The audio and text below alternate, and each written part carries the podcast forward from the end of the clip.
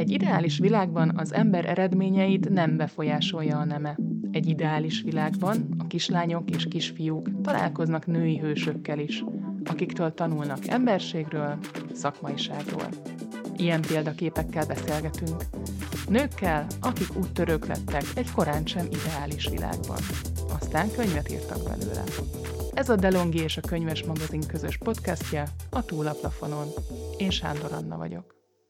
Sokszor, hogyha érezzük is, hogy valami nem stimmel, akkor megijedünk, megpróbáljuk az egészet inkább elnyomni, megint külső ingerek felé fordulni, ahelyett, hogy befelé néznénk.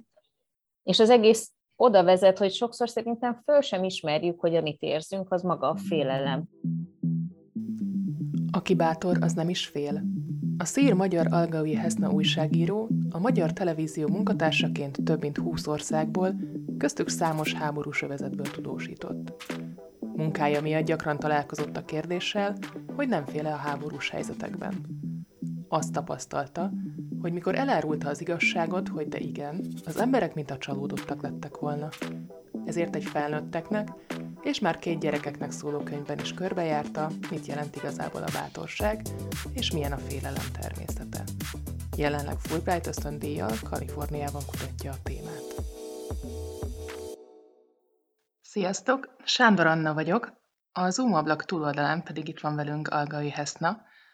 Ott most nálad délelőtt van, nálunk pedig már este, mert 9 óra az eltérés, te Kaliforniában vagy, mégpedig a San Francisco környékén. Sziasztok, szia!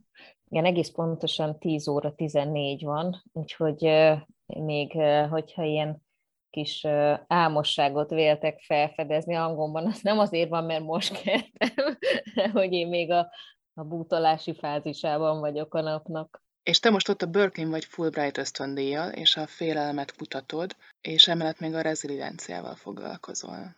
Igazából két éve nyertem ezt a Fulbright kutatói ösztöndíjat, és a Covid az elég erőteljesen közbeszólt, úgyhogy egy évvel el kellett halasztani az egész utazást, és szerencsére tavaly augusztusban ki tudtunk jönni a családdal, valóban a Berkeley Egyetemre, és így Berkeleyben is lakunk, Berkeley írtó cuki kis városában.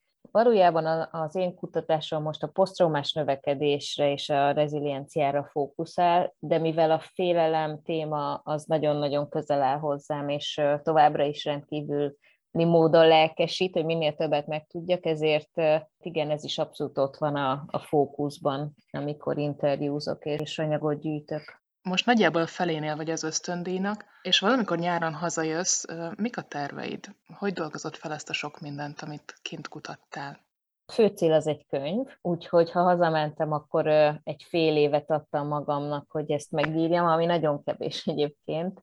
Tehát a félbátrant azt másfél évig írtam. Igaz, hogy abban benne volt az anyaggyűjtés is, tehát talán nem teljesen lehetetlen elképzelés, de közben szeretném ezt a témát is feldolgozni egy gyerekkönyvben, úgyhogy azt nem tudom, az, annak is valahogy bele kell férnie valahogy ebbe a fél évbe, sőt, az, vannak tervek a kiadóval, hogy lehet, hogy ezt még innen megpróbálom megírni, Ugye az illusztrációk miatt az egy, az egy hosszabb és kicsit komplikáltabb folyamat, de hogy ez mindenképpen igen, egy felnőtt és egy gyerekeknek szóló könyvben testesülne meg mindaz, amit, amit ezen a téren kutatok, összeszedek, interjúzok, szummázom. Én ugye azt gondolom, hogy talán az én erősségem az, hogy így szintetizáljam az elméletet és a történeteket, és és olyan formában adjam vissza a tudományt az embereknek, hogy ez feldolgozható legyen, hogy ezzel azonosulni tudjanak. De nagy tervem egy dokumentumfilm forgatása is ebben a témában. Sajnos arra az anyagi keretet nem sikerült mostanáig sem megszerezni, és ezért ez egy kicsit bizonytalan, hogy ez hogy fog sikerülni. Minden esetre, amit csak tudunk, azért profi kamerával, profi módon megpróbálunk felvenni is és remélhetőleg egyszer ez a dokumentumfilm is összeáll, és más tervek is vannak ezzel a, ezekkel a videókkal, úgyhogy, úgyhogy részleteket biztosan közzé fogok tenni majd a Facebook oldalamon is, és a YouTube csatornámon is, úgyhogy szeretném ezt a sok anyagot minél többféle módon átadni, megmutatni, mert nagyon izgalmas interjúkat készítek, és szerintem ebben az egész COVID érában ez most nagyon-nagyon aktuális. Igen, abszolút volt alkalmunk szorongani, meg félni. Igazából, ha úgy vesszük, az egész félelem spektrumot végig zongorázni egyénileg is, meg közösségileg is, mint társadalom. De kezdjük a beszélgetést talán ott, hogy a Fébátramban is írod ezt az esetet, vagy hát ez többször is megtörtént veled, és amikor először olvastam, akkor egy kicsit meglepődtem, hogy még külpolitikai tudósítóként dolgoztál, és háborús konfliktus zónákban mentél, akkor gyakran kérdezték tőled, hogy nem félsz, és mondtad, hogy hát dehogy nem. És ezen nagyon meglepődtek ezek az emberek, sőt azt írod, hogy mint a felfedeztél volna a tekintetükben valamiféle törést, hogy valaki, aki ennyire bátor munkát végez, az, az nem félhet, vagy hogy félhet. És azon gondolkodtam, hogy a bátorsággal és a félelemmel való viszonyunk azért mennyire összetett, és hogy, hogy valójában egy jó kérdés, hogy hogyan definiáljuk a bátorságot. Hogy tényleg az-e a bátorság, hogyha nem félünk, vagy az, hogyha bár félünk, mégis megteszünk dolgokat, mert azokat helyesnek tartjuk, vagy szükségesnek. Hogyan látod ezt, hogy mennyire életszerűtlen az, ahogyan a bátorságról gondolkodunk? Szerintem nincs bátorság félelem nélkül. Én ezt nagyon-nagyon határozottan így gondolom, mert most ki a bátor az, aki nem fél valamitől, és azt megteszi, vagy az, aki fél valamitől, és ennek ellenére megteszi azt, amit akar, és amiben hisz, vagy amit szeretne, vagy amire vágyik.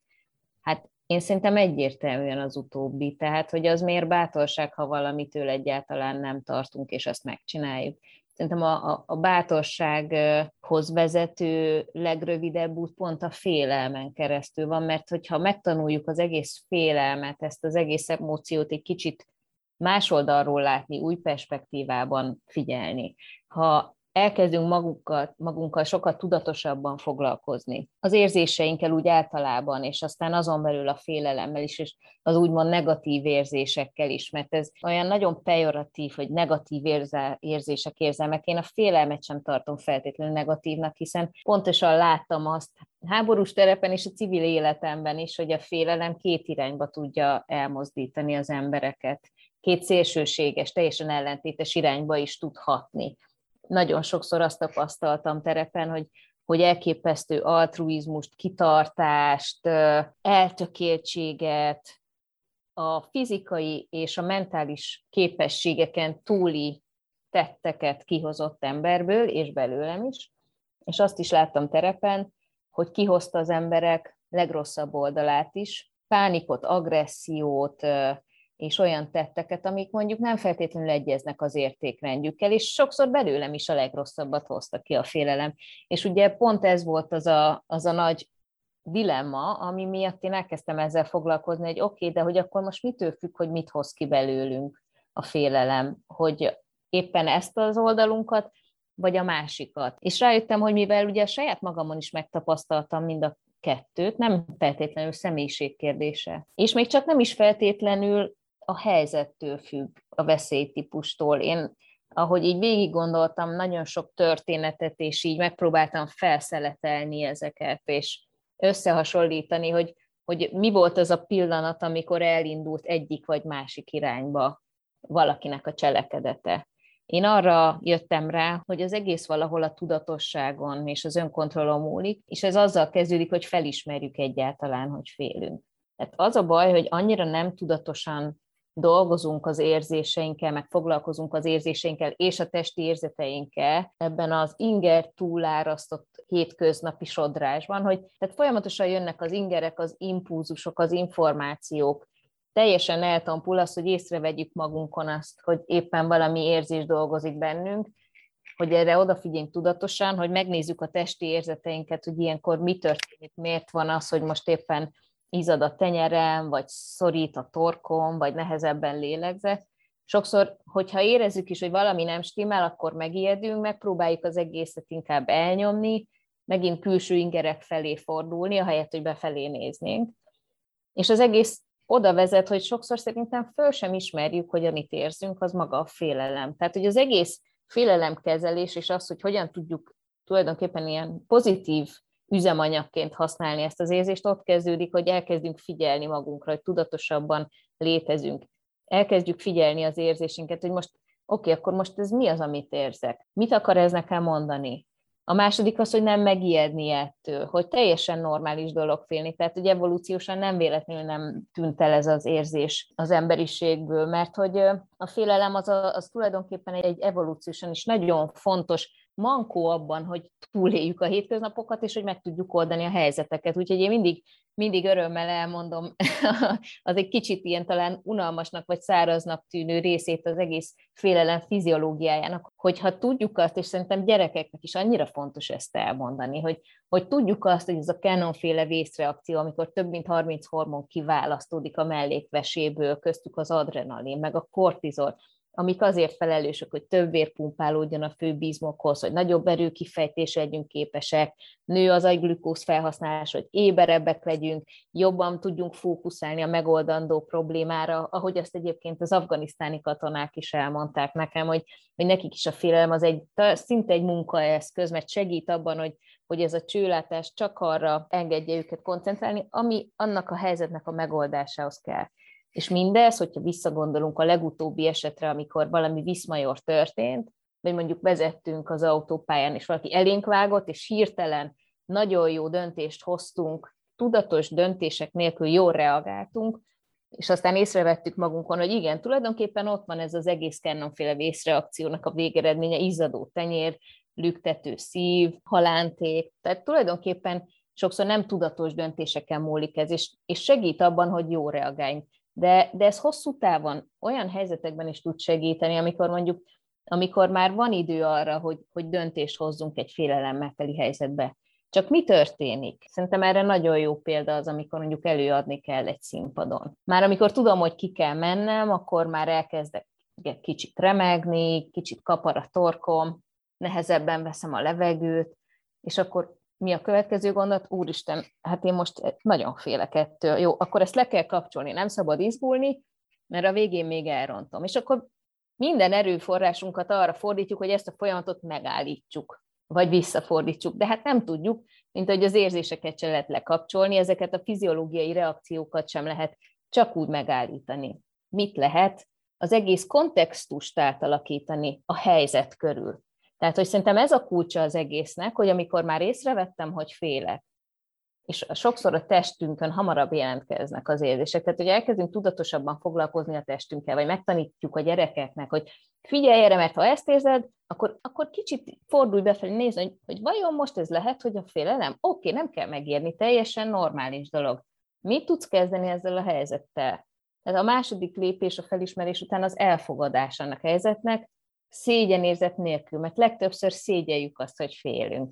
A mai kultúrában minden a azt erősíti. Így igen, van. Hogy, hát nem csak hogy a maiban, tehát ennek azért évezredes kultúrája van, hogy ezt Abszolút.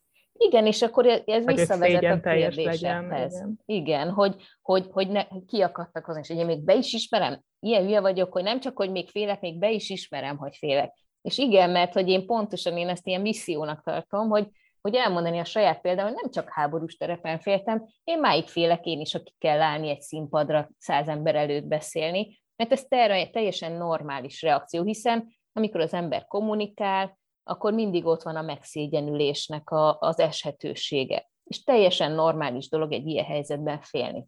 De mit lehet csinálni? Azt mondani, hogy oké, okay, normális dolog félni, hagyom ezt az érzést végig folyni magamon, átérzem, és akkor aztán azt mondom, hogy jó, de mindez a, ez a fiziológiai reakció, ez engem most támogat abban, hogy jól teljesítsek, hogy megoldjam a helyzetet, hogy a képességeimen felül teljesítsek át is nevezhetem. Nevezzem akkor izgulásnak, vagy druknak. Ahogy még például ugye most volt a New York Times-on egy szuper összeállítás, síelőket kérdeztek a félelemről. Hát egytől egyig mindegyik elmondta, hogy persze, hogy fél, hát hogy ne félne. Százezerszer megcsinálták a gyakorlatokat, és nyilván már olyan rutinjuk van benne, hogy bármikor egyébként meg tudnák csinálni, de még mindig ott van az esély, hogy valami nem sikerül, félre megy. De nekik föl sem merül az bennük, hogy nem kéne félni, hiszen tudják, hogy közben mindaz, ami történik a szervezetükben, az segíti is őket, hogy, hogy azt az elképesztő teljesítményt hozzák.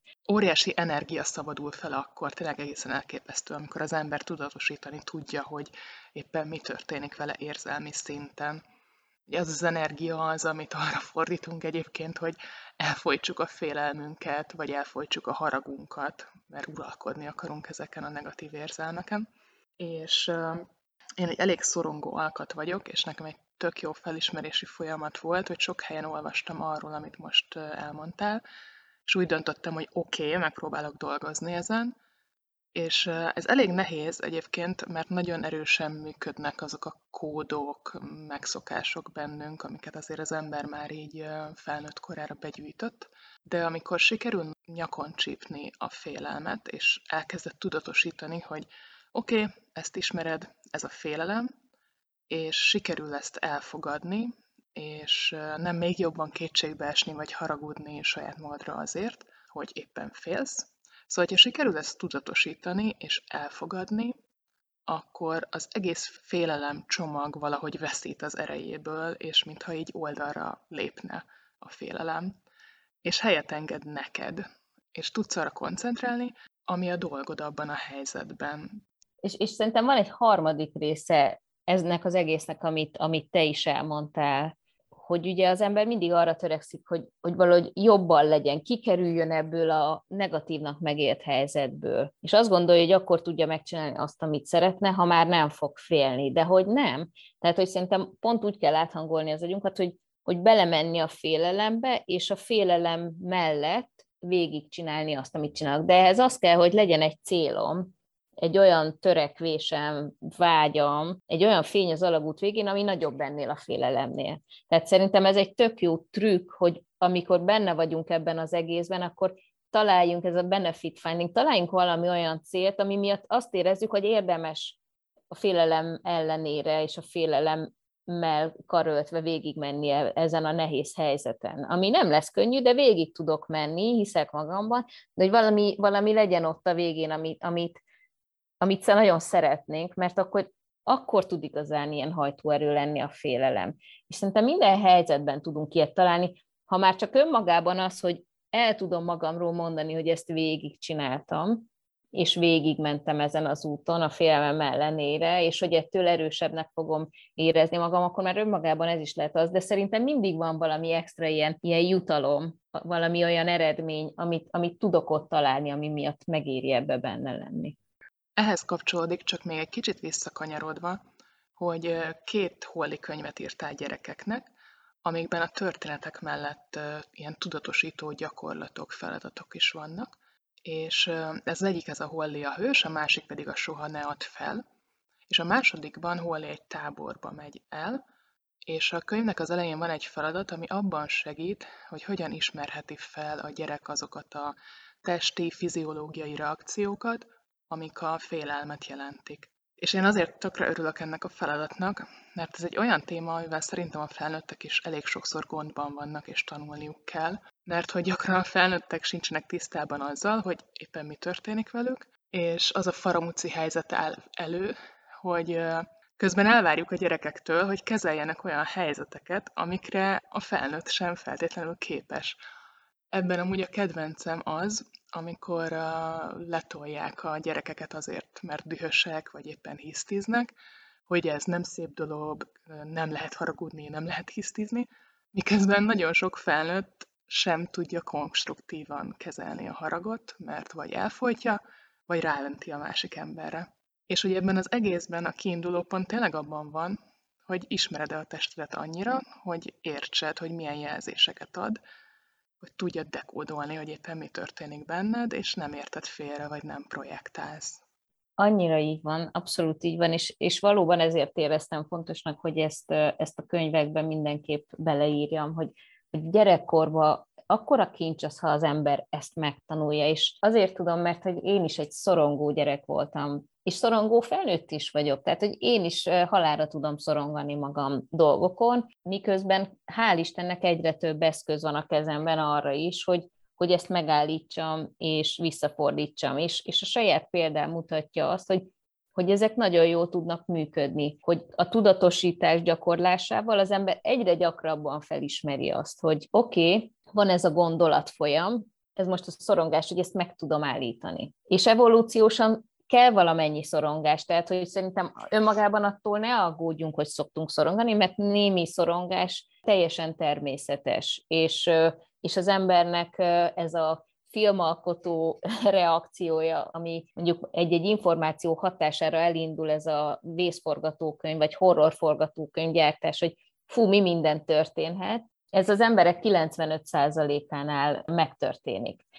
Az nem mindegy, hogy meddig hagyjuk ezt elburjánzani. És és azt vettem észre, hogy, hogy nagyon sokat segít az, hogyha egyre többször már rögtön észreveszünk, hogy jön egy szorongás, hogyha tudunk egy lépés hátra lépni, és felismerjük azt, hogy oké, okay, most elindult ez a szorongás dolog, de hogy én nem vagyok egy ezzel. Hogy valahogy a gyerekeknek is azt megtanítani, hogy nem vagyunk egyek és azonosak az érzéseinkkel, és a szorongató gondolatokkal sem. Volt egyébként, ezt mindig el szoktam mesélni, volt egy interjú alanyom, egy jövőkutató, aki a szorongás képletét úgy írta le, hogy a szorongás tulajdonképpen a félelem megszorozva a fantáziával. És hát nem egy tudományos definíció, viszont nagyon, nagyon helytel, és nagyon segíthet a hétköznapokban, pontosan abban, hogy szétszortírozzuk a félelmet a szorongástól, mert ugye a szorongás azért pusztító, mert elindul ugyanúgy a Canon-féle vészreakció valamilyen fenyegetettségtől, csak hogy ez a fenyegetettség a mi fejünkben van, ez nem feltétlenül egy létező dolog, és gyakorlatilag ezt úgy pörgetjük az agyunkban, hogy nincsen vége ennek az egész történetnek. Tehát, hogy ott van ez a fantázielem, ami nem megfogható. Egy félelemmeteli helyzetbe megtanulhatunk beleállni. Félek valamitől, oké, okay, de ahogy az előbb így beszéltünk erről, megtanulhatom ezt a tudatosítási folyamatot, és azt, hogy oké, okay, félek, de belemegyek a nehéz érzésekkel együtt a helyzetbe, és meg, megpróbálom lépésről lépésre végigcsinálni. A szorongással nem tudom ezt csinálni, mert sokkal megfoghatatlanabb az egész a fantázia elem miatt. Ezért itt csak az átkeretezés segít. És tök jó gyakorlatok vannak egyébként, hogy hogyan tudjuk magunkat eltávolítani ettől a szorongástól, ezektől a szorongató gondolatoktól, hogy, hogy tényleg hátralépek, és azt nézem, hogy oké, okay, ezt egyébként nagyon klassz terapeuták tanították meg ezeket a módszereket nekem is, hogy úgy nézek rá, mint egy beúszó gondolatra, ami aztán kiúszik. Szondi Mátéval készítettem egy interjút, és neki is nagyon klassz ilyen spektruma van azoknak a, azoknak a módszereknek, amiket akár szerintem egy gyerekeknek is megtanultunk, hogy, hogy megtanuljuk tényleg ezt a távolságot létrehozni, vagy azt mondani, ez is egy tök jó módszer volt, amit mesélt, hogy hogy dedikálok egy, egy bizonyos időszakot a napomnak, hogy, hogy jó, akkor ha jön ez a szorongató gondolat, majd ha befejeztem a munkám, akkor 10 percig ezen gondolkodok, és akkor, és akkor az a dedikált idő, és már is, lehet, hogy addigra már el is felejtem az egészet, de hogy beleraktam valahova, és, és azzal gyakorlatilag leválasztottam magamról azt a gondolatot. Nekem nagyon sokat segít az is, ha leírom a dolgokat az írásterápia nem véletlenül nagyon hatékony, és itt a Berkeley is egyébként szuper ilyen kutatásokat meséltek a, a professzorok olyan, arról, hogy például a naplózás miért nagyon hasznos. És érdekes, hogy volt egy olyan kísérlet, hogy csak azt kérték, hogy a negatív gondolatokat írja le az ember esténként, meg volt egy olyan kísérlet, hogy, hogy csak a pozitív gondolatokat, hogy mi volt jó abban a napban, ez a hálanaplózás. És aztán a harmadik csoporttal meg pozitív és negatív gondolatokat is leírattak, és érdekes, hogy ez volt a leghatékonyabb hogyha a pozitív és ez negatív gondolatokat. Is. Ez az is is. Tehát, és, és azt mondták, hogy napi akár 10-20 perc ilyen naplózás, írás is, tehát kimutathatóan javította az emberek elégedettségi szintjét, a stresszközpontnak az aktivitását lejjebb vitte, sokkal kiegyensúlyozottabbak voltak mentálisan ezek az emberek. Tehát, hogy nem mindenki szeret írni nyilván, de hogy, de hogy közben ez egy nagyon hatékony dolog lehet, hogy leválasszuk. Tetszett az első verzió, hogy elképzeljük a szorongást, hogy mint egy felhő így elmegy. Tehát a képzeletünket használjuk arra, hogy elengedjük a szorongást, ami a képzeletünknek és a félelmünknek az összjátékában jött létre. Ez tök jó. És eszembe jutott a dűnéből a félelem elleni litánia, amiben ugye azon megfogalmazva, hogy jön az félelem, én szembenézek vele, hagyom, hogy áthaladjon rajtam, így hagyom, hogy átmosson, és aztán így tovább megy mögöttem. És én túl vagyok rajta, és ott maradok én magam. Szerintem ez minden érzéssel így van, hogy hagyni kell, hogy átmosson minket, mert hogy nem tudjuk lekapcsolni. És onnantól kezdve, hogy tudatosítjuk, hogy nem vagyunk egyek ezzel akár, akkor nyugodtabban hagyhatjuk is, hogy átmosson.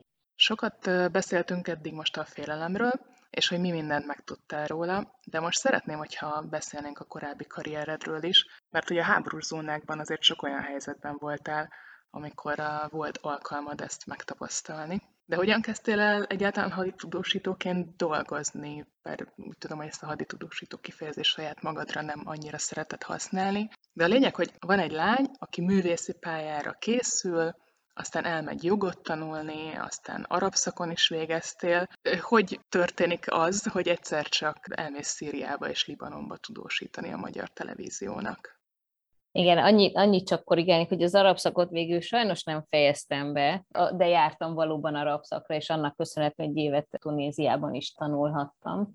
De hogy igen, visszatérve a kérdésedre, ez, ez abszolút nem egy ilyen tudatos, eltervezett pálya volt. Tehát, hogy én nem álmodoztam arról gyerekkoromban, hogy én háborúba fogok járni, hanem ahogy mondtad, én inkább ilyen álmodozós, tervezgetős voltam, rajzolni szerettem, divattervező szerettem volna lenni, aztán festőművész, szóval sokkal jobban szerettem volna inkább ilyen művészetekkel foglalkozni. És aztán jött egy, egy olyan lehetőség, hogy egy soros ösztöndíjnak köszönhetően egy évet Amerikában, Oregonban tölthettem, és nagyon-nagyon szeretem. Ez egy bentlakásos magániskola volt, elképesztő jó tanárokkal, órákkal. Ott volt egy olyan irodalom óra, ahol az volt a feladat, hogy egy képről írjunk valamilyen történetet, novellát, és gyakorlatilag, bár akkor nem nagyon értettem, hogy miért kéne nekem tudnom 16 évesen novellát írni, valahogy jött egy történet automatikusan, és és aztán annyira rákaptam az írás ízére, hogy elkezdtem novellákat írni, aztán úgy kerültem így a Népszabadsághoz, a Népszabadságtól a televízióba, tehát hogy,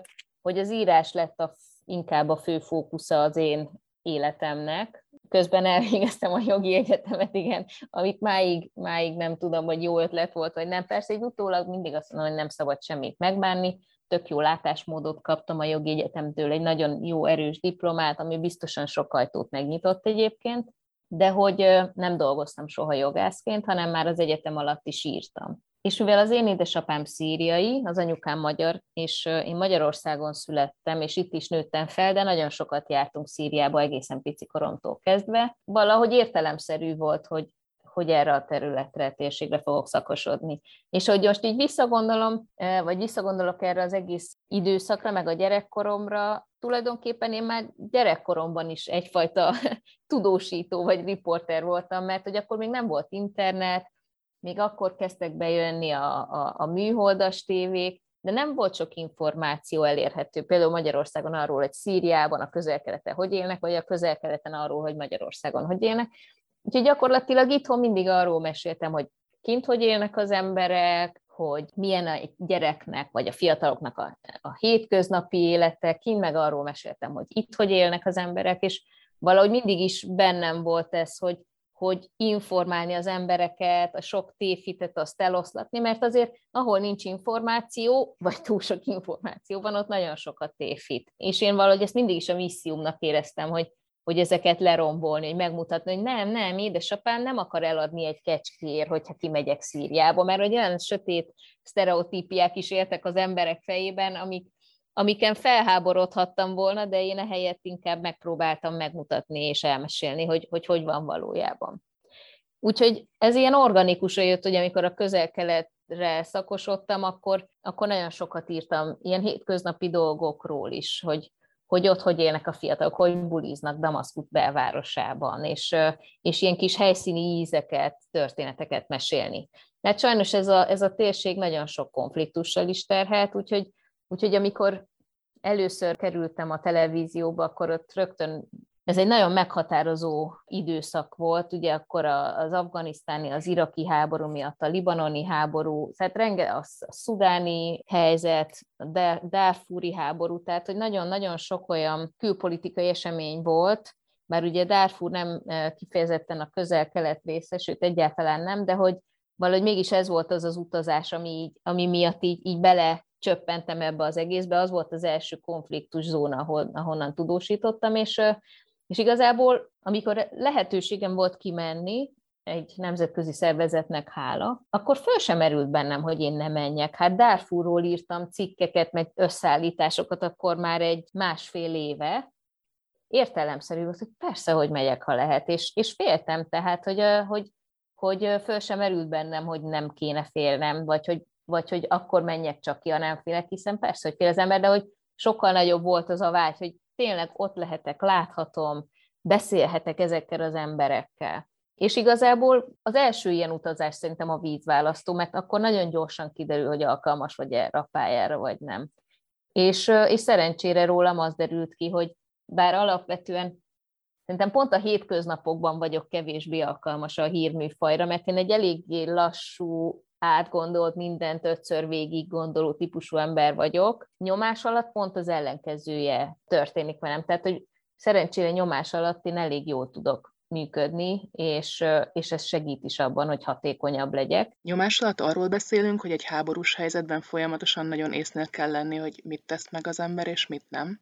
Erre is vonatkozik, tehát, hogy nagyon sokszor gyors döntéseket, hatékony döntéseket kell hozni, úgy is, hogy nem feltétlenül van időd arra, hogy te háromszor azt körbejárd, meg tényleg minden információt minden oldalról visszaellenőriz, mert egyszerűen se logisztikai lehetőséged nincs arra, se időd.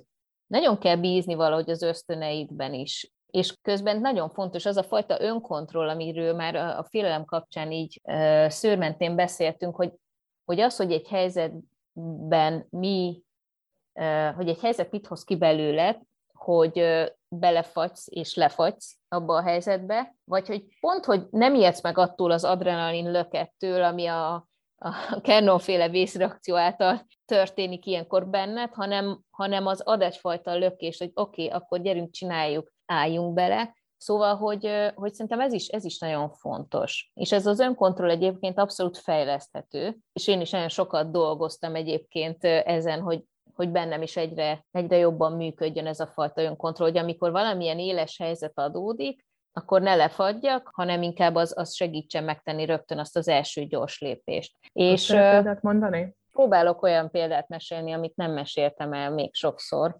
Hát volt egyszer egy olyan alkalom, amikor nagyon szerettünk volna bejutni egy olyan városrészbe, amit egyébként több körben bombáztak, és ezért a lakosság elmenekült onnan az egyik helyszínen. Akkor elmondom konkrétan, tehát a libanoni háborúban volt, Beirutban forgattunk, és ott volt egy, egy városrész, amit folyamatosan bombáztak. Ez egy ilyen hatalmas lakótelepekkel övezett városrész volt, és a lakosság nagy része elmenekült onnan. Viszont pont azért, hogy ne legyenek fosztogatások, meg állítólag voltak itt olyan létesítmények is, amiket, amiket meg akartak védeni. A Hezbollah ezt a területét a városnak körbezárta, lezárta, nem lehetett bemenni. És nagyon szerettem volna bejutni, hogy leforgassuk, hogy milyen fokú ott a, ott a pusztítás, tehát hogy, hogy tényleg elképesztő állapotok uralkodtak, de hogy nem nagyon lehetett bejutni, mert a Hezbollah nem nagyon enged, vagy csak nehezen engedett be újságírókat, engedékelet, stb.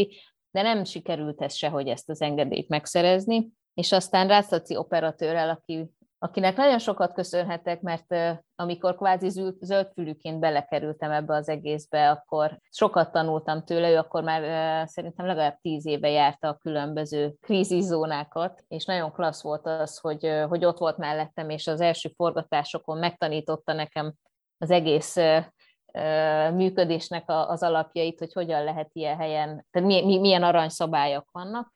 Szóval, hogy, hogy ez egy nagyon fontos olyan partneri kapcsolat volt, hogy hogy mindenben együtt kellett döntenünk, amikor ilyen veszélyesebb dolgot csináltunk, mert hogy nem lehetett az, hogy én, én bemennék, ő meg nem, és akkor de azért is bemegyünk, mert ilyenkor tényleg ez, ezzel a testi épségünket is kockáztattuk. De hogy ő is nagyon szeretett volna bejutni erre a területre, és végül úgy döntöttünk, hogy, hogy itt találtunk egy vállalkozó szellemű sofőrt, hogy megpróbálunk oda menni és bemenni, és aztán lesz, ami lesz.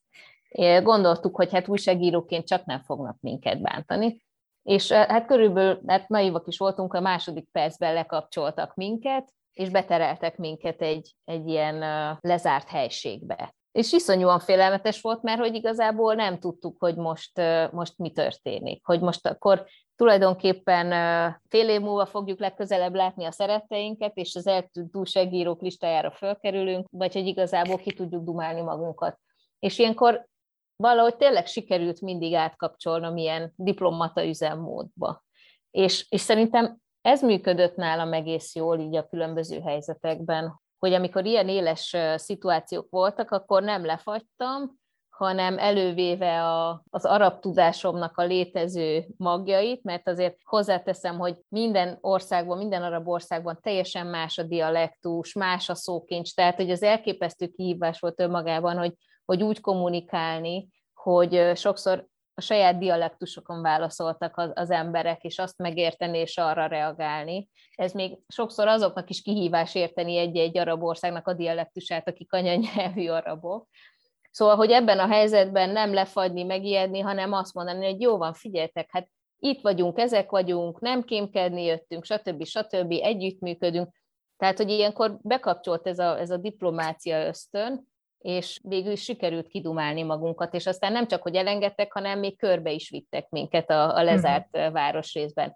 És ilyen szituáció nagyon sok volt a gázai övezettől kezdve, nem tudom, még nagyon sok Líbián át, hogy, hogy, hogy bajba kerültünk, és aztán valahogy sikerült meggyőzni a fegyvereseket, és azért nem egyértelmű, hogy az ember hogy reagál, amikor ott áll mondjuk 6-8 marcon a férfi, sokszor símaszkban, és nem látod az arcukat, és ekkora fegyverek vannak náluk, és, és te meg ott állsz az operatőrrel, a kis kameraszettel, ami, amit védenél az életeden át is, ugye, mert hogy igazából azért jöttél, hogy forgass, jó, azért nem minden áron, nem ezt is meg kell tanulni, hogy, hogy, hogy nem minden áron, de hogy, és akkor, hogy, hogy bekapcsoljon ez a fajta, ez a fajta túlélési képesség, hogy, hogy meg tud őket győzni, hogy kiengedjenek, vagy beengedjenek, vagy tehát, hogy legtöbbször ilyen kritikus pontok voltak, és olyan is volt, hogy futni kellett. Tehát, hogy amikor például volt egy olyan helyzet, hogy, hogy meg akartak minket lincselni, és akkor is elkezdtem magyarázkodni, hogy nem, ők nem jól gondolják, hogy mi, mi nem jelentünk veszélyt, de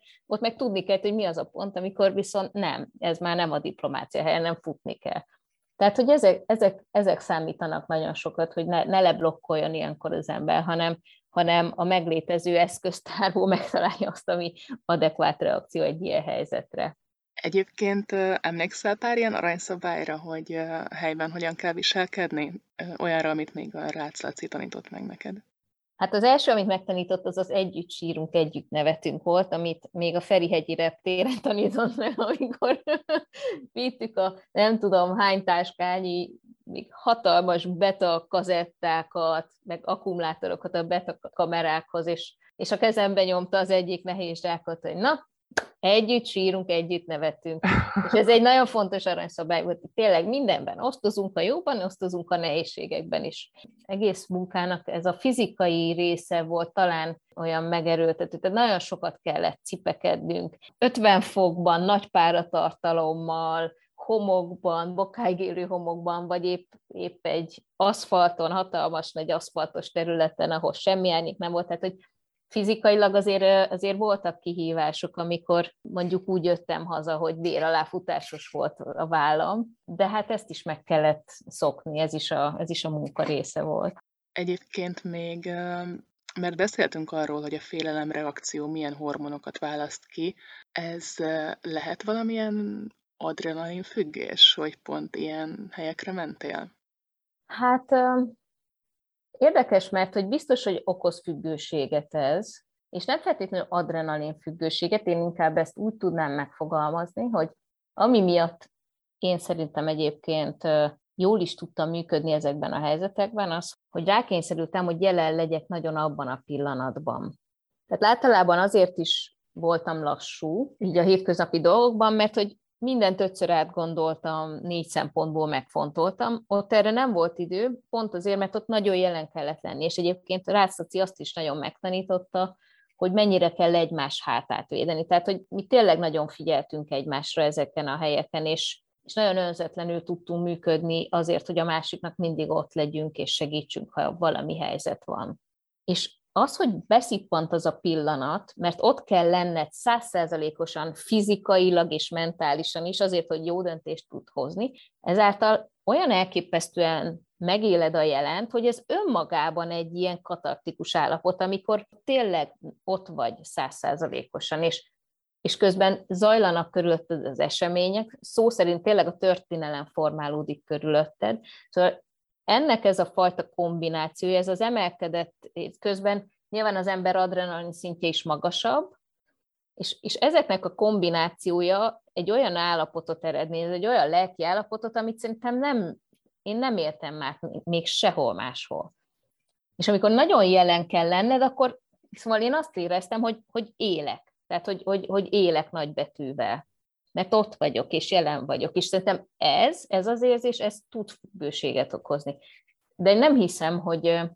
Tehát nagyon sokan kérdezik, hogy de azóta biztos bungee jumpingolsz, hogy ezt az adrenalin löketet visszaod, és abszolút nem, egyáltalán nem is szeretem ezeket az extrém sportokat, mert én azt öncélú adrenalinszerzésnek érzem. Nekem pont az adott dopingot, hogy ott voltam, és azt éreztem, hogy, hogy azokkal az emberekkel beszéltek, akik a történelmet formálják, és közben nagyon jelen vagyok, és nyilván van egyfajta ilyen bajtársiasság érzés is ebben az egészben, a kollégát felé, meg amikor több újságíró dolgozik egy helyzetben, és tényleg én, én inkább azt tapasztaltam meg, hogy nagyon segítjük egymást, nagyon támogatjuk egymást. Nyilván vannak rivalizálások is ilyen helyzetekben, hogyha bármilyen erőforrásból kevés van, és itt most mindenféle erőforrásra gondolok, de én inkább azt tapasztaltam meg, hogy, hogy inkább az összetartás nagyon erős, és ez a bajtársias érzés. Ez is ad egy új dimenziót, egy, új, új árnyalatot ez az egész képhez. Szóval, hogy ez nagyon izgalmas és nagyon érdekes lelkiállapotot eredményez. De közben meg ugye ott van a, a pusztítás, a kiszolgáltatottságérzés, tehát közben olyan dolgokat tapasztaltam meg, amik viszont viszont nagyon-nagyon-nagyon destruktívek az ember lelki világára hosszú távon. Tehát, hogy én azt értem, éltem meg mindig is nagyon nehezen, hogy amíg nagyon sok emelkedett pillanatot is láttam nyilván, amikor az emberek mondjuk Líbiában azért harcoltak, mert hittek abban, hogy, hogy talán több évtized elnyomás után szabadságban élhetnek, és ezért hajlandók voltak feláldozni az életüket. És tudom, mi történt azóta Líbiában, és hogy abszolút köze sincs annak, ami ott történt, amire, amit az emberek akkor megálmodtak, de hogy ez egy nagyon érdekes és történelmi időszak volt, amikor mi kint voltunk, és, és, és én tényleg olyan emberekkel is beszéltem, akik őszintén, és lehet, hogy naivan hitték azt, hogy, hogy Libiának esélye van arra, hogy, hogy megfor, megforduljon minden az országban, és szabadságban élhessenek. Nagyon emelkedett dolgokat is tapasztaltam, de az évek alatt sokkal több volt az olyan élmény, amikor amikor a pusztítást láttam, és az emberi kiszolgáltatottságot, amikor azt a tehetetlenséget éreztem, hogy nem tudok effektíve segíteni ezeknek az embereknek. És nagyon sokszor ráadásul ugye tőlünk messziről jött európaiaktól is vártak valami segítséget, amit nem feltétlenül tudtunk megadni, és, és ezek nagyon-nagyon megviselték az én lelkemet hosszú távon is. Szóval, hogy ez a történet ez másik egyébként része. ilyen posztraumás stressz? Szerintem nem volt PTSD-m, de hogy, de hogy azért a PTSD számos tünetét felfedeztem magamon. Akkor már így visszagondolva, amikor elkezdtem a félelemmel és a traumákkal foglalkozni, akkor, akkor viszont már nagyon sok olyan uh, emlék visszajött, hogy hú, tényleg nekem is voltak ilyen flashbackek, ilyen emlékbetörések, meg tényleg én is uh, szenvedtem álmatlanságtól. És rémálmok egészen sokáig gyötörtek, most már hál' Istennek kevésbé, de hogy nagyon, nagyon intenzív és sok rémálmom volt nagyon sok éven át, amikor majdnem mindig egy ilyen üldözéses elem volt benne. De olyan is volt, hogy, hogy Kadafival álmodtam, hogy Kadafi üldöz egy késsel, szóval, és akkor visszajött annak a líbiai hotelnek a képe, ahol, ahol megszálltunk, és ahol meséltem sokszor, hogy a folyosón kellett aludnunk, mert, mert olyanok voltak a körülmények, hogy nem, nem tudtunk szobát szerezni, és visszajött ez a hotel az álmomban. Szóval, hogy, hogy igen, biztos, hogy jót tett volna nekem akkor, hogyha sikerül segítséget kérnem. De akkor azt éreztem, hogy nincs erre szükségem, hogy én fel tudom ezt dolgozni, és nekem az írás az eleget segít, és akkor írtam meg a Háború földjén című könyvemet, és és elég sokat jártam az országot ilyen beszélgetésekkel, előadással. Nem is engedném egyébként, hogy bárki ilyen területen dolgozzon, ha rajtam múlna, anélkül, hogy valamilyen lelki, vagy inkább mentálhigiénés támogatást kapjon, mert szerintem az ember azt hiszi, és bebeszél magának, hogy tök jó van, és nincs szüksége rá, és ezért, de közben azok, azok az élmények, és azok a azok a batyuk ott épülnek az ember lelkében, és szerintem én pont időben szálltam ki, hogy ez ne okozzon nagyon nagy problémát, ráadásul az se véletlen valószínűleg, hogy a félelemmel meg a traumákkal foglalkozom most is, hogy ennyire érdekel ez az egész. Egyébként visszamennél nem hiányzik. Mármint így kiírtam pár dolgot a hallgatók kedvéért, hogy te ugye Prima Primissima díjas vagy, kétszer nyertél Kamera Hungária díjat, nemzetközi fesztiválokon vetítették a dokumentumfilmjeidet, a libanoni palesztin menekült táborokról készített riportoddal, pedig harmadik lettél a CNN World Report pályázatán. Tehát abszolút elmondhatjuk, hogy itthon is, és nemzetközileg is elismert a riporteri munkásságod, és ennek kapcsán így gondoltál rá, hogyha megnőnek a lányok, akkor visszamész? Amikor elengedtem ezt, a, ezt az egészet, akkor, akkor azt éreztem, hogy elég volt, és, és végülis szerencsés voltam, hogy fiatalon elkezdhettem ezt csinálni, még mielőtt családot alapítottam volna, és, és, és az a tíz év az bőven elég volt. És aztán, amikor utána megszületett a, a nagyobbik lányom, akkor döbbentem rá, hogy ez most egy olyan határvonal, aminél nekem már nincs visszaút abba a munkába. És akkor viszont ez nagyon szíven ütött, hogy hú, de hát, hogy most akkor tényleg annyira emlékszem, hogy pont valami történt a gázévezetben, és az volt az első ilyen ösztönös reakció, hogy fú, ki kéne menni, beszélgetni, azért megkeresni azokat, akit ismerek, forgatni kéne, és a következő, hogy de nem, én most, most ebben az élethelyzetben nem mehetek oda, sőt, ilyen terepre valószínűleg már nem is fogok menni, hiszen most itt hagyom a, a kislányomat, és aztán mi lesz, ha valami történik velem. Ez a, az a fajta fatalizmus, ami jól működött, amíg nem volt családom, az rájöttem, hogy az, az már nem fog működni. Tehát, hogy ezt nem tudom megtenni. Van, aki meg tudja tenni, én nem akarok senki fölött ítélkezni, de én tudom, hogy én nem tudom megtenni. És akkor rá kell jönnöm, hogy ezt el kell gyászolnom, hogy ez egy gyászmunka lesz, hogy, hogy elengedni azt, hogy az életemnek és a karriernek az a korszaka, az, az teljesen lezárult. És ez nem volt olyan egyszerű, mint gondoltam, hogy lesz. Hiába éreztem azt, amikor abba hogy elég volt. Ez akkor akkor vált ilyen, ilyen húsba vágóan realitásra, amikor megszületett a lányom. És aztán persze tudtam, hogy, hogy ez egy nagyon jó döntés, meg sokkal többet kapok azáltal, hogy, hogy született egy gyermekem, és ránéztem a kislányomra, és azt éreztem, hogy de hát hülye is lennék menni. Hát e, ezt semmiért nem adnám oda ezt a csodát, hogy anya lehetek, és stb. De hogy a kettő valahogy mégse zárja ki egymást. Tehát, hogy attól, hogy én én azt gondolom, hogy nagyon jó döntést hoztam, és most is ezt a döntést hoznám, hogy családot alapítok, és, és, és valóban még így, hogy most már nagyobbak, még most se kockáztatnám az életemet az, hogy ilyen helyre menjek, akkor is van még az, hogy visszajön ez az érzés, hogy hú, hát igen, hogy, hogy ezért kár, hogy olyan karriert építettem tíz éven keresztül, amit most már nem tudok csinálni.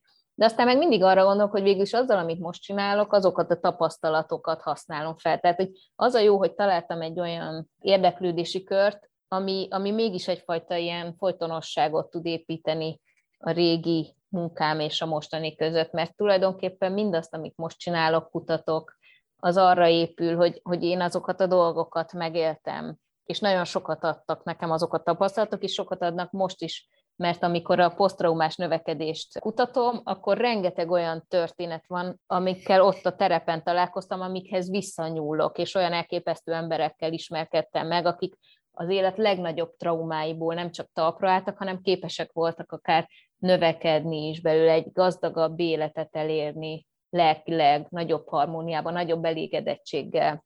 Szóval ez biztos, hogy, hogy, hogy sokat segít abban, hogy azt, hogy azt kvázi elengedjem. És igazából az adrenalin próbálom most is megtalálni a munkámban olyan szinten, hogy amikor csinálok egy olyan interjút, ahol, ahol olyan dolgokat mond az interjú alany, hogy tudom, hogy fú, ez nekem mennyit ad, és mennyit fog adni azoknak az embereknek, akik majd elolvassák a könyvemet, akkor még most is sokszor azt érzem egyébként, hogy így, hogy így a föld fölött járok két centivel. Tehát, mm. hogy hál' is nem pont az az érzés, mert ugye azt, ahogy leírtam, ez egy teljesen más kombinációja a, az érzelmeknek, meg a szituációnak, meg a fiziológiának, de hogy, de hogy valamiféle ilyen emelkedett lelkiállapotot most is el tudok érni a munkámban, és, és azt hiszem, hogy addig érdemes ezzel az egésszel foglalkoznom, akár a félelem, akár most a posztraumás növekedés témáról beszélünk, amíg érzem azt, hogy, hogy itt van ez az adrenalin, akkor is, amikor interjúzok, meg akkor is, amikor kiállok a színpadra, Arról is beszéltél korábban, hogy a, a szüleid nagyon támogattak, tehát nem fogtak vissza, amikor bejelentetted, hogy krízisövezetekbe mész dolgozni, és valamennyire a, a Holly könyvek azzal is foglalkoznak, hogy hogyan is kell a gyerekeknek a félelem és a szorongás helyzeteit jól kezelni, és ha ha visszagondolsz a saját gyerekkorodra, akkor például a te neveltetésedben, vagy a szüleid mentalitásában hol találod meg azokat a pontokat, amik segítettek, hogy fogd magad és elmenj háborús övezetekbe? És nem csak te, hanem a testvéred is, mert a hugod a Nemzetközi Vöröskeresztnél van, és Szomáliába és ez hasonlóan nehéz helyzetű országokba jár, tehát ti azért nagyon vagány csajok vagytok.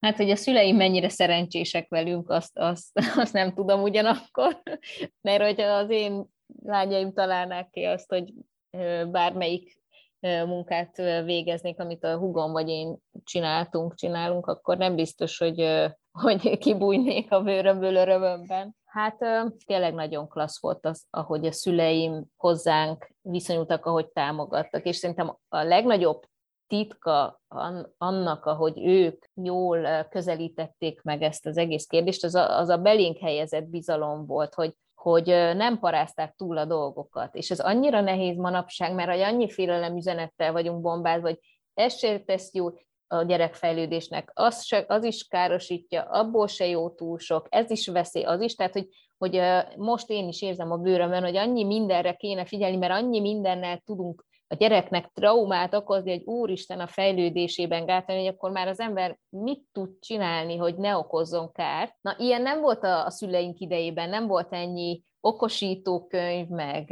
meg, meg tanfolyam, meg gyereknevelési dolog, ami nyilván tök jó, hogy most sokkal több az információ, de vagy ösztönösebben is tudták csinálni sokszor a dolgokat, a, szerintem még a, a szüleink generációjában a szülők, és ők például semmit nem paráztak túl, és, és olyan jó volt az, hogy, hogy amikor ilyen kockázatos pontokhoz érkeztünk a hugommal, akkor nem azt mondták, hogy ja, inkább ne csináld, mert hogyha nem sikerül, akkor, akkor majd még én traumatizálva lesz, és még én érzem magam rosszul, hogy miért engedtem, hogy kipróbáld. Hanem még pöcköltek is, hogy ugor, persze, csináld, és, és ha nem sikerül, majd elkapunk. Aztán majd másodszor sikerül, de hogy sikerülni fog, és, és hogy gyakorlatilag a, az ő belénk vetett bizalma az annyira fontos, mert szerintem egy gyerek a saját énképét, főleg a korai években a saját magából vetett bizalmát abból nyeri, hogy mit lát a szülő tekintetében, hogy a szülő hogy bízik benne, hogy képes-e valamit, és azt a dolgot megcsinálni. És ezért, ezért azok a pöckölések nekünk nagyon sokat jelentettek, főleg nekem szerintem. Mert a hugom valahogy mindig is olyan, mi sokkal vakmerőbben belement dolgokba. Én mindig sokkal megfontoltabb voltam, és nekem nagyon sokat adott az, hogy amikor hezitáltam, akkor mondták, de mennyit csinál, meg tudod. És nagyon szeretném ezt az attitűdöt megtanulni, mert, mert én azt veszem észre magamon, hogy hogy, hogy bennem is ott van még az, ú, de biztos, hogy jó, ha ezt csinálja, nem túl kockázatos, mit okoz ez hosszú távon, Nyilván vannak dolgok, amiket nem, amik, amik relevánsak, és nem szabad engedni, meg, meg, meg tényleg kockázatos, és, és most már tudjuk tanulmányok által, hogy, hogy bizonyos dolgokra oda kell figyelni, de sokat dolgot meg nem szabadna túl gondolni, meg, meg állandóan attól tartani, hogy a gyerek majd traumatizálódik, mert mert igazából a, a reziliencia, a lelki alkalmazkodó képesség pont attól fejlődik, hogy bizonyos kihívásokat támaszt az élet felénk, amiket mi meg tudunk oldani küzdelmek által. Tehát, hogy kezdenek, kellenek a küzdelmek egy gyerek életébe, hogy ez a lelki alkalmazkodó képesség kialakuljon. És a reziliencia pont attól fejlődik, hogy pont kellő mennyiségű és, és nehézségű akadály tornyosul egy gyerek elé, amit egyedül segítség nélkül, de nyilván érezve a támogatást, végig tud csinálni.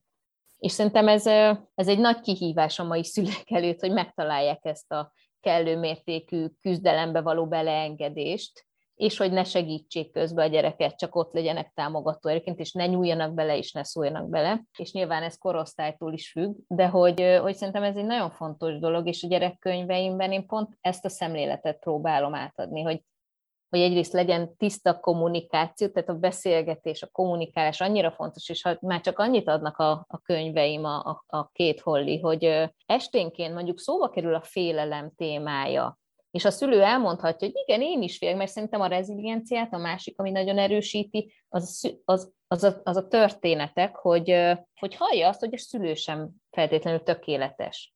Ugye Hollit sem az anyukája tanítja meg bátran félni, vagy a soha ne ad felben, nem az anyukája tanítja meg őt abban arra, hogy, a, hogy mennyire fontos a kudarc élmény, mert abból tanulhatunk a legtöbbet. Direkt egy ilyen kis eh, outsidert, egy ilyen zseb, zsebszörnyet, egy kis szörnyet hívtam segítségül, mert ő tanítja meg Hollinak, és Holly még tovább is adja ezt a tudást az anyukájának, tehát hogy az anyukája is átmegy mm-hmm. egy mhm. karakterfejlődésen.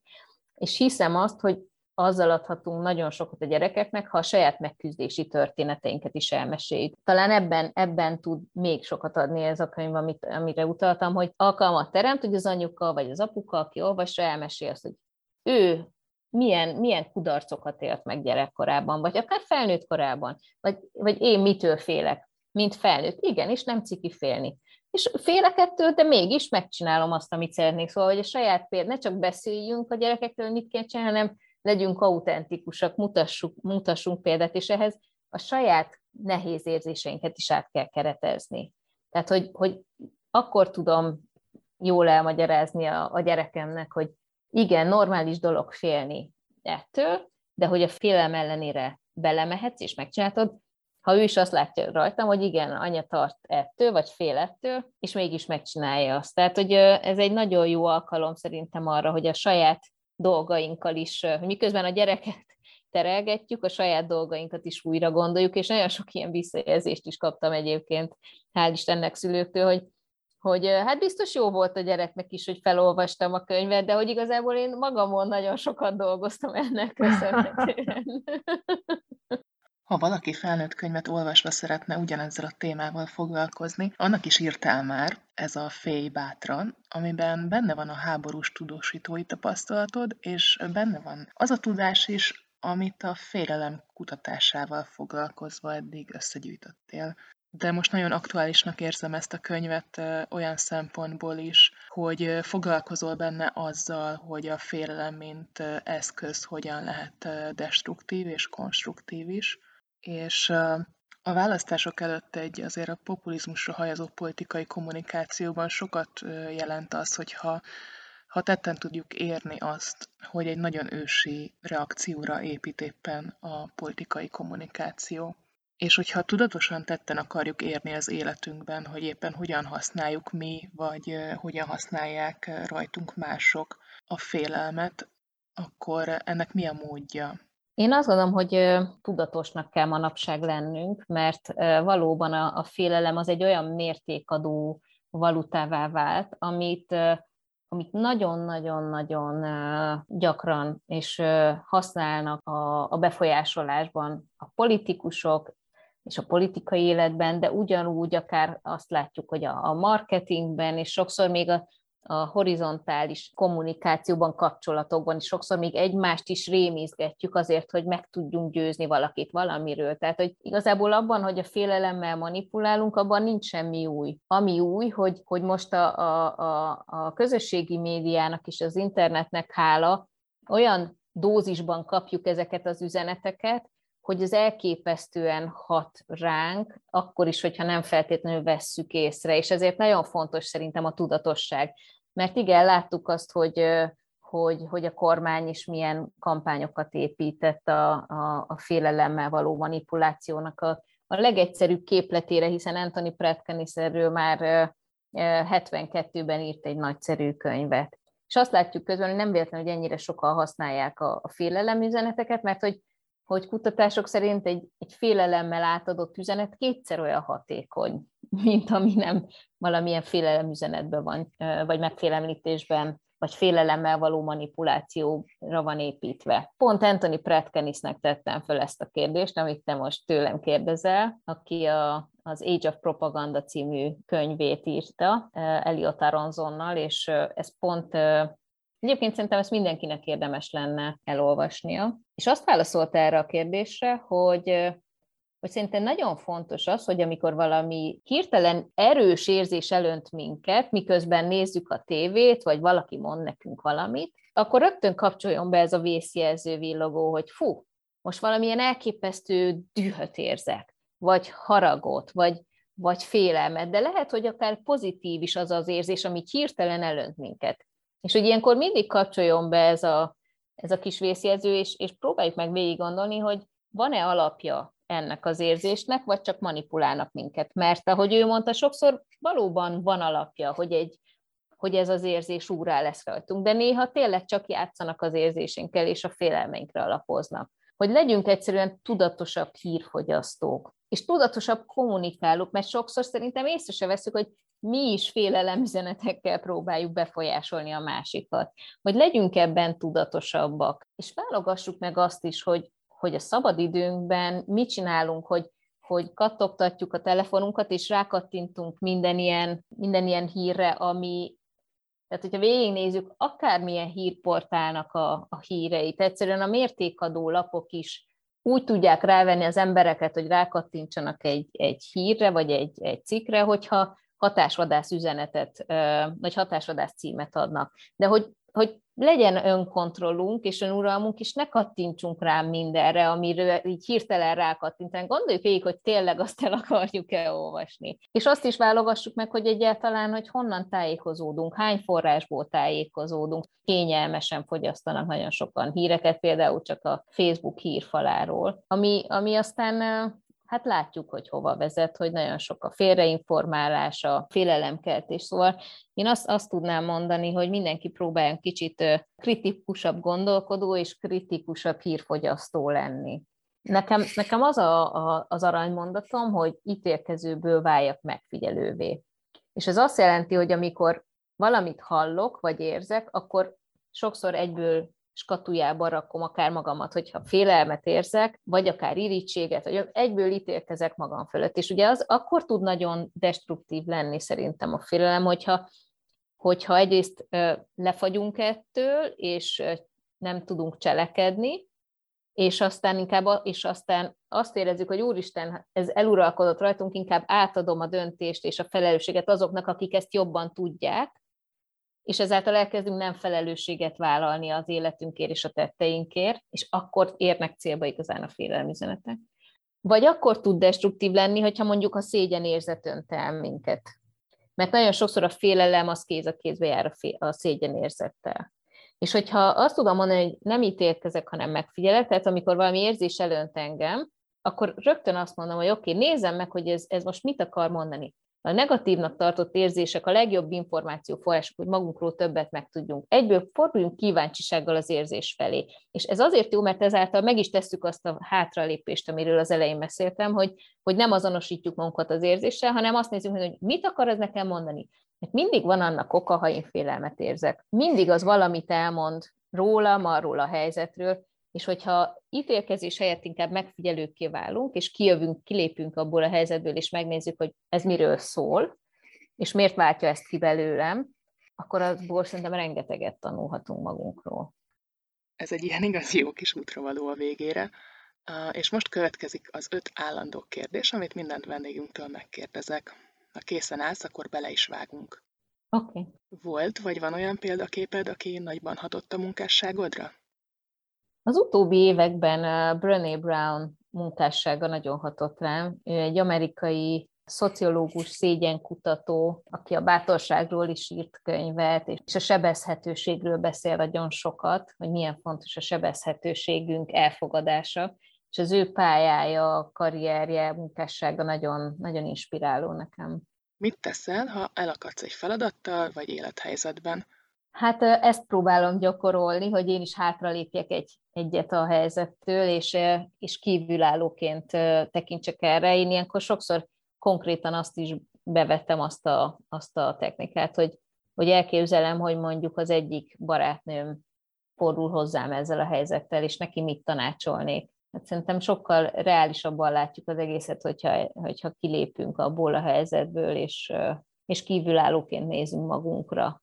Ha egy valamit megváltoztathatnál a világban, mi lenne az? Hú, ez nagyon nehéz kérdés, mert itt nyilván az jut először eszembe, hogy kiiktatnám a, az erőszakot és az önzést, de hogy, hogy lehet, hogy akkor egyen még tovább kell hogy de mi okozza az erőszakot és az önzést, mi generálja, és inkább azt kéne kiiktatni.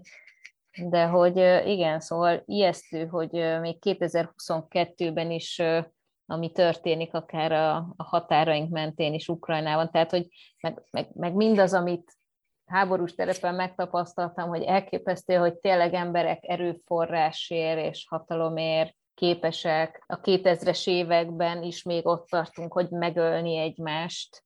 Naív hozzáállás is, hogy, hogy ez hogy lehet és hogy engedhetjük meg, de hogy igen, azt hiszem, hogy ha valamit megváltoztathatnék a, világban, akkor, akkor ennek a, a mélyére ásnék, hogy azt a fajta önzést, erőszakot valahogy kiiktassam, ami, ami háborúkhoz vezet. Mit üzensz a 2071-ben élő magyar nőknek? Hmm, ez egy nagyon jó kérdés. Talán azért nehéz ez, mert ugye nagyon nehéz, hogy hogyan fog a világ megváltozni, de azt gondolom, hogy az emberi természet nem feltétlenül fog annyira megváltozni, mint hogy az elmúlt néhány száz évben sem igazán változott, és valószínűleg a nők 72-ben is ugyanúgy fognak szorongani a saját képességeik, helytállásuk, megéléseik kapcsán. Hát bár ne így lenne, de, de talán így ugyanazt üzenném a 72-ben élő nőknek, amit a mai, mai korban, 22-ben élő nőknek is, hogy hogy merjük megélni az érzéseinket, merjük felvállalni az érzéseinket, és merjük ezeket hajtóerőként használni. És végül mi volt a legutóbbi meghatározó olvasmányélményed? Nagyon-nagyon hatott rám Bruce Perry agykutatónak és Oprah Winfreynek a What Happened to You című könyve, amit itt vettem meg és olvastam ki, ez a Mi történt veled, ami a trauma hatásáról szól, és arról, hogy, hogy amikor gyerekekkel foglalkozunk, akkor ne azt kérdezik, hogy what's wrong with you, hogy mi, mi van veled, mi, mi az, ami, amiben nem, amit nem jól csinálsz, hogy mi a baj veled, hanem azt nézzük, hogy mi történt veled, mert hogy minden viselkedészavarnak, problémának, beilleszkedési gondnak a gyökerében valamilyen traumatikus élmény állhat, ami, ami nem is feltétlenül olyan dolog, amiről tud a család, vagy olyan, ami, ami köztudott nagyon sokszor, ezek nagyon korai gyerekkorban történnek, és nagyon sokszor olyan dolgok is traumatizálhatnak egy gyereket, amiről a, a környezete nem is feltétlenül tud, hogy ez traumatizálta. Köszönöm szépen, hogy velünk voltál. Nagyon örülök, hogy a 9 óra eltérés ellenére sikerült összehozni ezt a beszélgetést. Sok sikert kívánok a kutatáshoz, és kíváncsian várom a könyvet, amit majd megírsz ebből. És a hallgatóknak pedig köszönöm szépen, hogy velünk voltatok, tartsatok velünk legközelebb is. Én is köszönöm szépen, sziasztok!